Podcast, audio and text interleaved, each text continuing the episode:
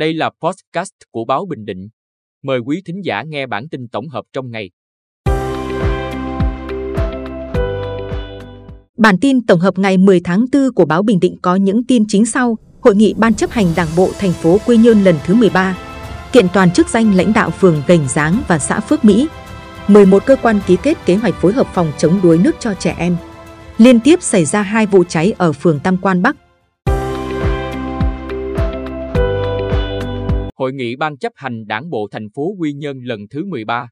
Ngày 10 tháng 4, Thành ủy Quy Nhơn tổ chức hội nghị Ban chấp hành Đảng bộ thành phố lần thứ 13 khóa 14 nhằm đánh giá tình hình thực hiện nhiệm vụ quý 1, đề ra phương hướng nhiệm vụ quý 2 năm 2023. Báo cáo tại hội nghị cho thấy, tổng giá trị sản phẩm của thành phố quý 1 năm 2023 ước đạt 13.258,7 tỷ đồng, tăng 3,25% so với cùng kỳ năm 2022. Trong đó, công nghiệp xây dựng tăng 2,13%, nông lâm thủy sản tăng 2,33%, dịch vụ tăng 5,26%. Tại hội nghị, các đại biểu đã tập trung thảo luận, phân tích và làm rõ những kết quả đạt được trong phát triển kinh tế xã hội, đồng thời chỉ ra những hạn chế và các giải pháp khắc phục.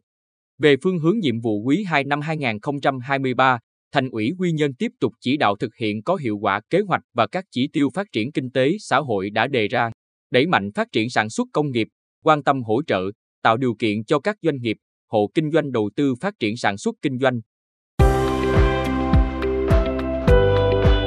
Kiện toàn chức danh lãnh đạo phường Gành Ráng và xã Phước Mỹ.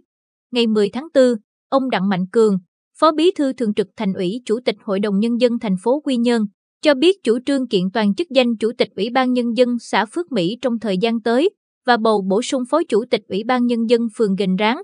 Trước đó, Đảng ủy xã Phước Mỹ và cá nhân ông Nguyễn Văn Thương, Chủ tịch Ủy ban Nhân dân xã Phước Mỹ, có báo cáo về việc xin chuyển công tác của ông Thương với lý do sức khỏe. Với trường hợp bà Nguyễn Thị Thanh Huyền, Phó Chủ tịch Ủy ban Nhân dân phường Gành Ráng, Ban Thường vụ Thành ủy ra quyết định xóa tên đảng viên đối với bà Nguyễn Thị Thanh Huyền vì tự ý bỏ sinh hoạt đảng và không đóng đảng phí từ tháng 10 năm 2022 đến nay mà không có lý do chính đáng. Đồng thời, Ủy ban Nhân dân thành phố Quy Nhơn ra quyết định phê chuẩn bãi nhiệm chức vụ Phó Chủ tịch Ủy ban Nhân dân phường Gành Ráng đối với bà Huyền, do bà bỏ việc trong thời gian dài. 11 cơ quan ký kết kế hoạch phối hợp phòng chống đuối nước cho trẻ em. Sáng ngày 10 tháng 4, tại thành phố Quy Nhơn, Sở Lao động Thương binh và Xã hội cùng 10 sở ngành đoàn thể ký kết kế hoạch phối hợp liên ngành phòng chống đuối nước cho trẻ em trên địa bàn tỉnh giai đoạn 2023-2030. Kế hoạch phối hợp liên ngành giai đoạn 2023-2030 của tỉnh đề ra 12 mục tiêu cụ thể đến năm 2030 với 11 nội dung hoạt động và 6 giải pháp nhằm tăng cường trách nhiệm và sự phối hợp trong triển khai các giải pháp và mô hình phòng chống đuối nước trẻ em. Liên tiếp xảy ra hai vụ cháy ở phường Tam Quan Bắc.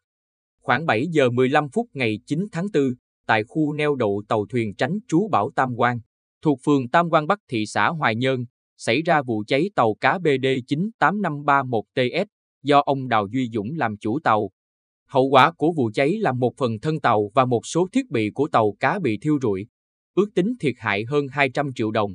Trước đó, vào khoảng 20 giờ 30 phút ngày 8 tháng 4, tại cửa hàng của bà Nguyễn Thị Trường, ở khu phố Tân Thành phường Tam Quan Bắc, cũng đã xảy ra vụ cháy lớn thiêu rụi nhiều hàng hóa như quần áo trẻ em, bỉm, sữa, máy giặt và đồ dùng sinh hoạt trong gia đình.